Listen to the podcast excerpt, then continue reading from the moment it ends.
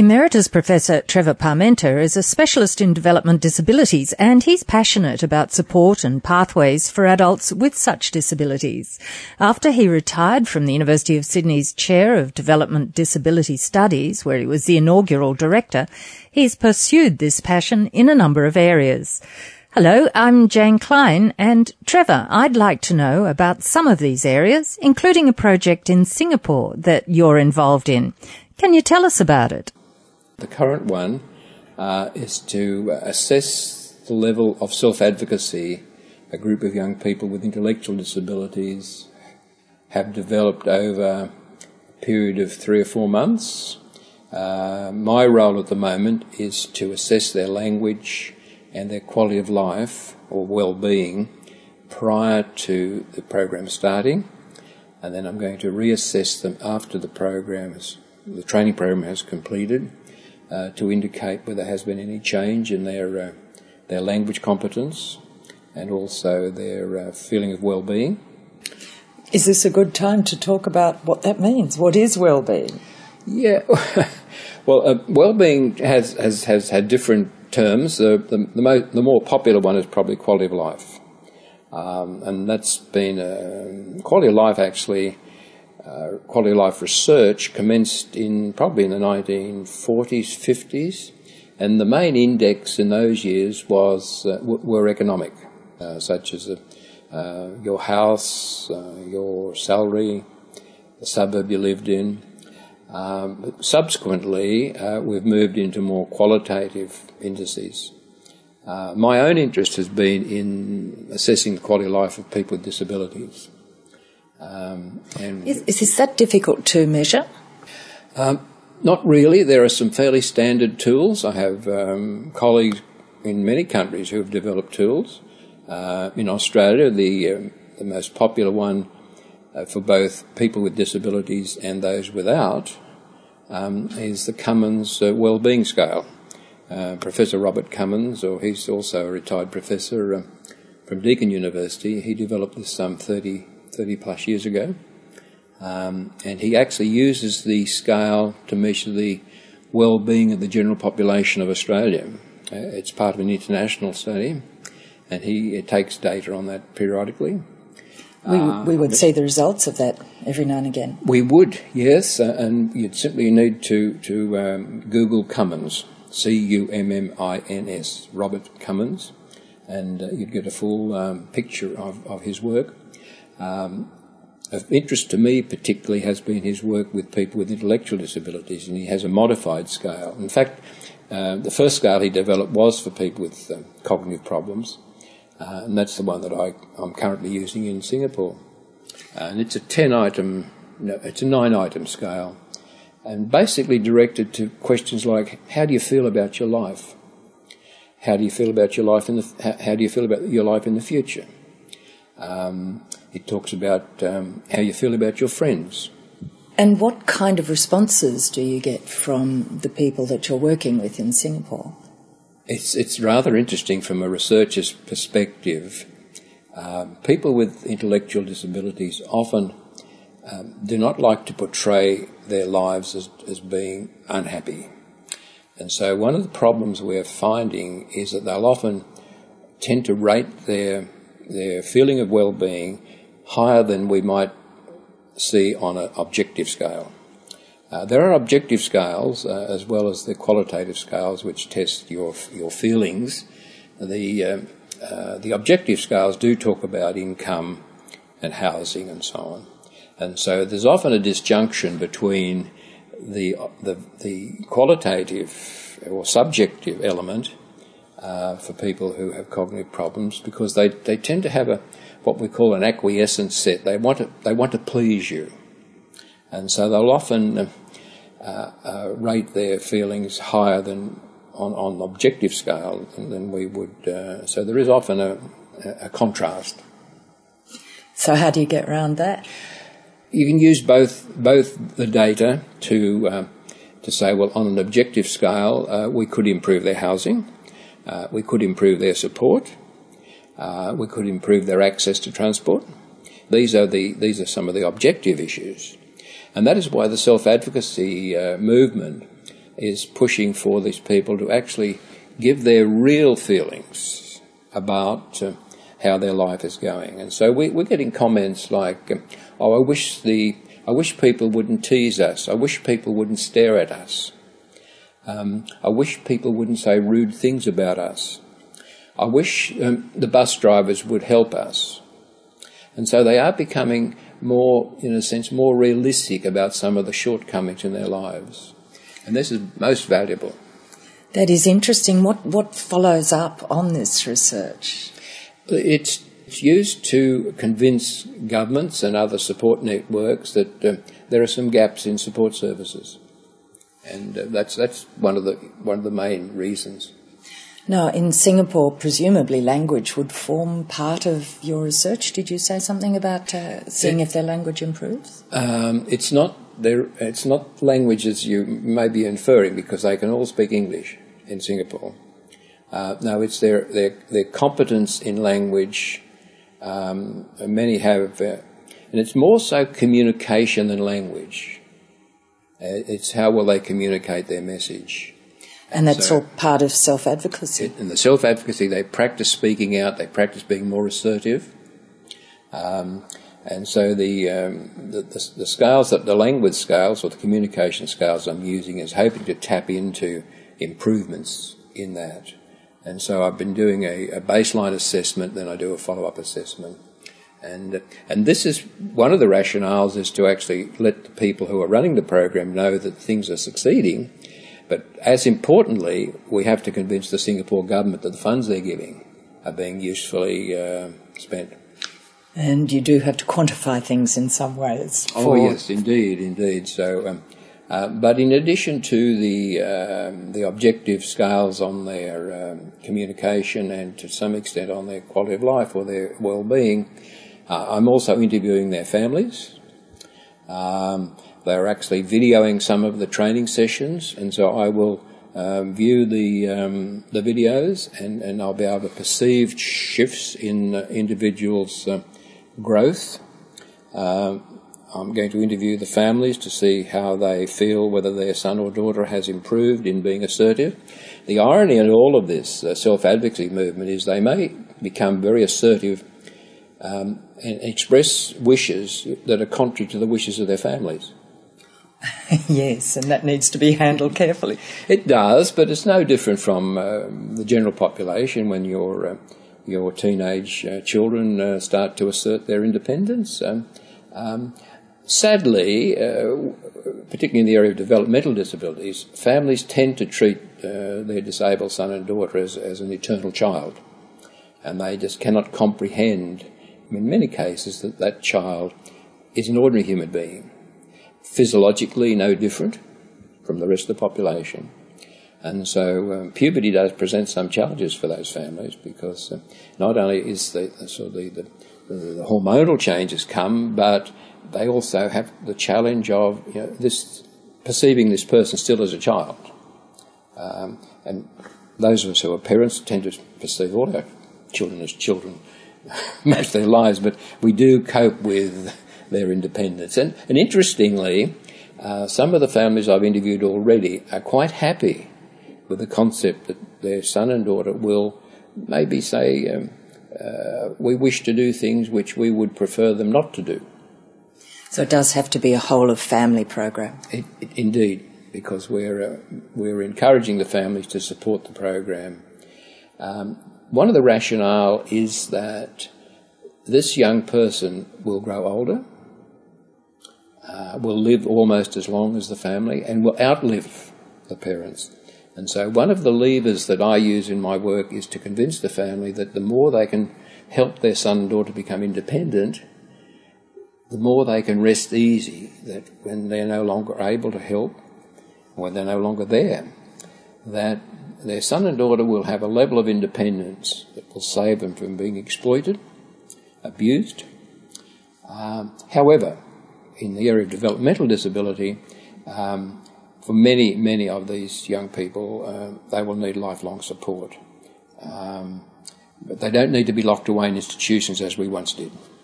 Um, and many families um, went along with that approach because they felt their child was safe uh, and, uh, and I, looked I, after. And looked after.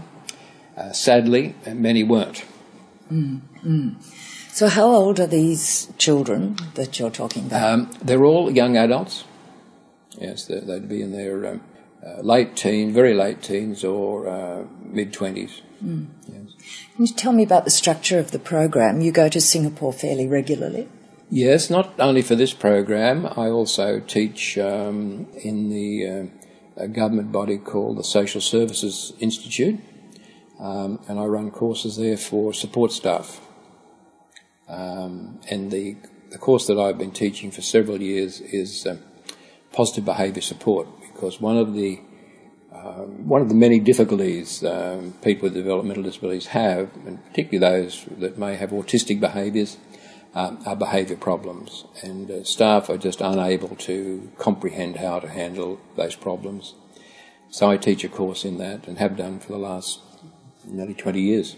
Mm. Um, but when I was director of a research centre um, from which I've retired, um, my centre still conducts uh, diploma courses, and uh, uh, I'm uh, I'm about to enrol a doctoral student. I've also taught students from Singapore who've come to um, Sydney University to do higher degrees, uh, building on the initial courses that we ran in Singapore, and they've come to. And uh, the, particular course that I'm thinking of is the one that they can do by distance education. So they didn't have to actually come to Sydney mm. uh, to get their um, uh, their masters in uh, developmental disability. Mm, which makes it a lot easier all around. Yes. And while you're not in Singapore, does the program with the self advocacy does that continue on? Oh yes, I'm not running it. No, I'm I'm at the moment of that pro- particular project. I'm just assessing the outcomes. Mm. Um, but I do other things. I do consultancies with uh, disability organisations, mm. many organisations. Um, I'm working with the Down Syndrome Association on building the capacity of their staff. Mm. And in Australia, are there similar problems that are faced by parents with developmentally delayed children? The problems are worldwide. They're, they're no different from country to country. There's, I have a strong philosophy that um, uh, all countries approach the same problems, maybe at a different time in their trajectory. However, uh, the problems are so similar. Mm. It's, it's, quite uncanny that um, uh, even though there are cultural differences, uh, but I can give you some strong examples of how, whether it be in Mexico or whether it be in Chile, whether it be in Finland, Iceland, uh, South Africa, these are all countries I have worked in, um, the, the problems are, are, so similar. And it sounds as though the similar approach will help to alleviate. Will assist, yes, it, it will. Uh, our, our research is can be generalised our findings can be generalised, particularly in the health area, um, where we also concentrate our research a lot. Um, I mean, they have the same bodies, so they have the same physical problems. Um, in in other areas of uh, outside of health and just daily living activities, that's where some cultural issues do appear, and uh, you have to be respectful. Uh, of, of those cultural issues. For instance, Asian families tend to be a little more possessive than, uh, say, Western families. But I can go back to the 1960s and see that Western families were just as possessive as the families in Singapore or the families in Thailand. So again, these underlying common traits which seem to uh, be no different, even given the culture, cultural differences. It's, it's the way you have to approach it that you have to be respectful. Mm. And do you think that there's been a big shift in community perceptions? Well, uh, I'm uh, I'm always wanting to be a positive person, and I think there has been worldwide there has certainly have been advances. There are still gaping holes in our support system. To, in Australia as well as in, oh yes, in Australia. Even though you know we, we're one of the more advanced uh, countries in the in the area of disability, um, there are still challenges, and uh, uh, but from a positive perspective, um, we have advanced. Uh, but in some countries, they're still locking uh, young people away because um, they feel that's the best, that's in their interests. And, and uh, of course, it's a two edged sword. They also, even though they say, oh, it's in their interests," you know, they're safe, they're going to be fed, they're going to be toileted, and so on. Um, but there's also a little bit of a feeling um, uh, it's protecting the community because there is still a stereotype or a stigma that uh, people with developmental disabilities are, are a threat. Uh, they pose a threat because they're uh, they're not quite like us, and uh, particularly in the area of cognitive difficulties. Uh, right back in 4,000 years ago, Plato and Aristotle talked about the intact mind as being this, being the key factor of, of humanity.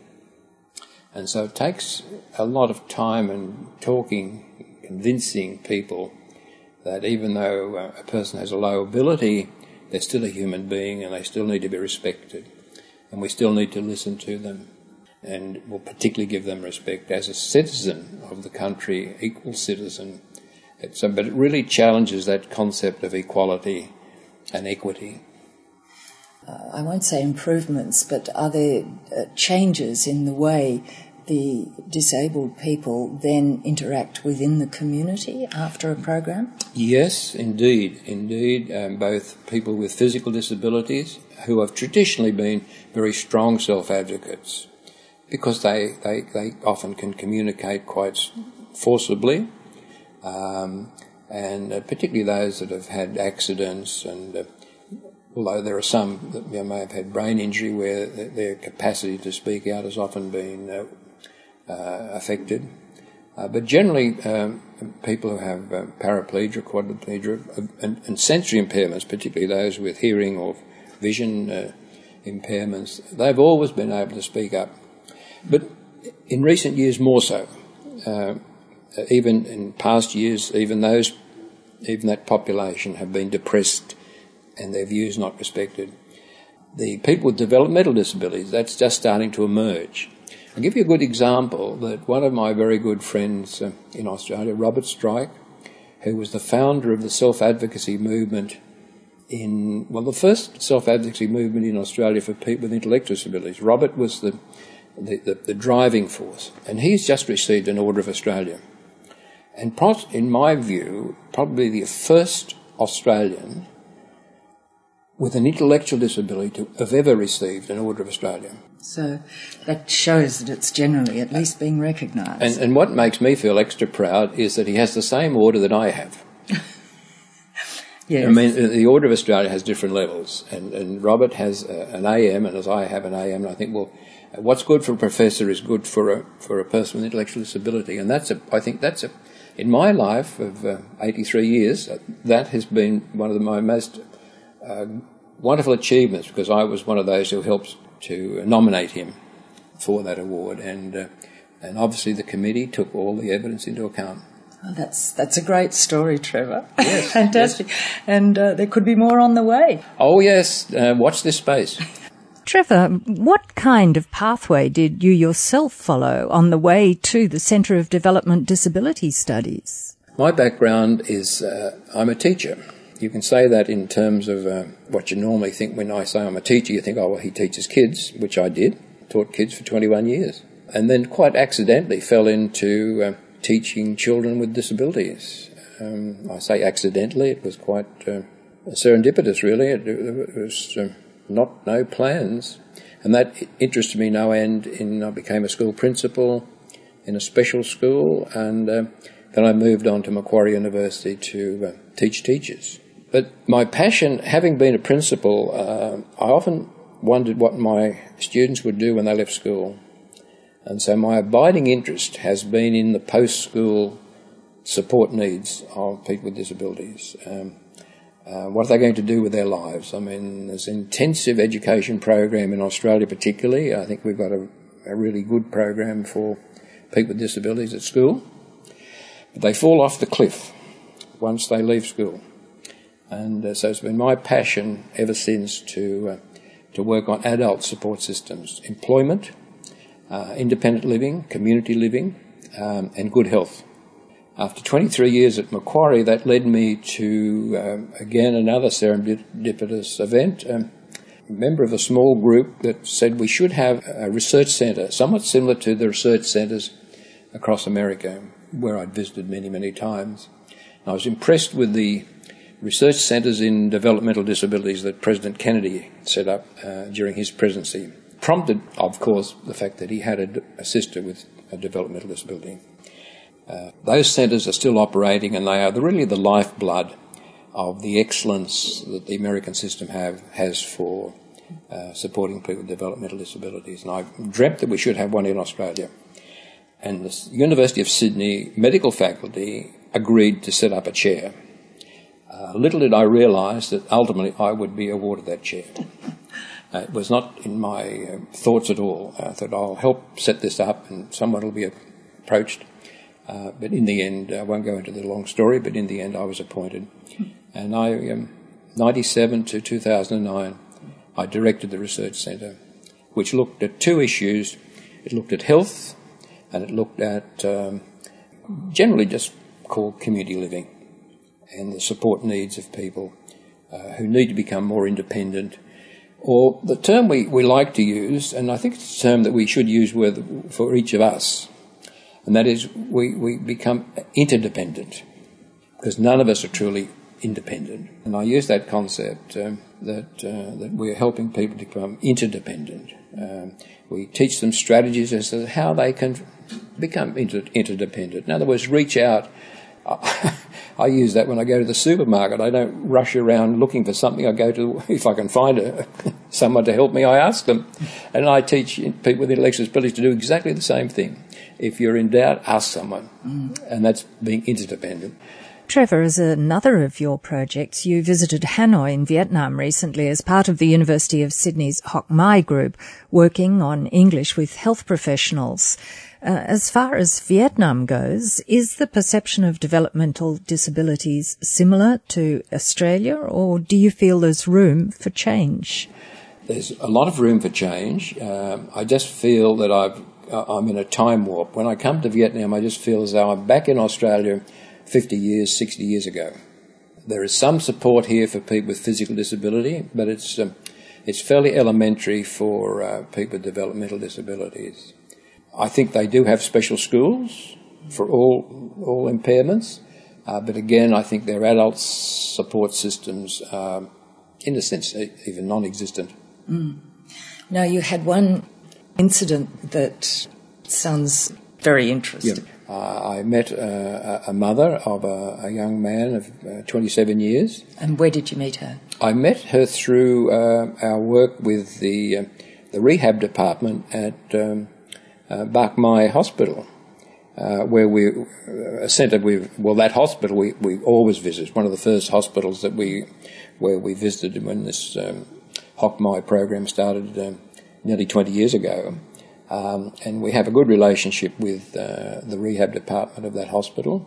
And when I visited the hospital, uh, uh, Dr. Lian um, introduced me to um, a mother who had a uh, uh, quite a, a, tragic story in a sense. Um, I, I, tend not to use the term tragic because uh, disability in itself is not a tragedy, but in a sense, I think people understand what I mean by a tragic story. Uh, she has this man, a son of 27 years, uh, who has really uh, what I might call a moderate level of autism, uh, autistic behaviours, um, which um, uh, means that he has difficulty making relationships. Uh, he has some perseverative behaviours. When he was a younger boy, his mother told me that he had very little communication skill, no oral communication his behaviours were quite um, challenging. Um, it appears that uh, he is now speaking a little and can express his needs. He's not quite as frustrated. Um, but my assessment of his need, and I keep using, I've used the term support needs quite a lot, and this is the way to look at um, a person with an impairment. What is their support need? We tend not to like, we tend not to use the term they have a moderate level of disability or a severe level of disability, we say they have a moderate level of support need. And this, this man, I would say, probably has a severe level of support need. Uh, but being 27 and, and being at home, his mother employs uh, uh, two staff to care for him, but she's quite concerned what, what's going to happen to my boy as I get older. And, and he does nothing. He, he just stops it, stays at home. And so uh, I, am determined, um, come hell or high water, that, that we try and set up some uh, support system for uh, boys and men and women uh, like this particular man. Um, he's an adult man. He's not a boy anymore. And um, I, I, I'll make uh, some inquiries as to whether we could develop, as we've done in Australia, say 40, 50, 60 years ago, parent groups were developed. And uh, I think that's the key here. If we can get some other parents, uh, from my um, chatting with the mum, uh, I don't think she has any contact with other parents uh, with similar needs. And if we can link some other parents, it develops um, a support network. Uh, the parents need that as much as the disabled person. Um, I have a I have a view that um, in the area of developmental disability and even physical disability, the, the family is also disabled. Very much affected. Yes, it, it's, um, and so I use that concept of, and, uh, uh, and in fact, uh, one of my research projects has been on the concept of family quality of life. Um, because family quality of life is impacted by the uh, presence of a son or daughter with a disability. Uh, so in this man's case, if we can set up a small support group, if we could get one or two champions from the community, uh, generally they're possibly people who are reasonably well-to-do, who might feel that they want to reach out. Um, they might have some responsible position in commerce, or they might have positions in government. And I think we have a moral responsibility to back up uh, uh, in other words, put your money where your mouth is. Mm. So, do you think it's achievable forming a network?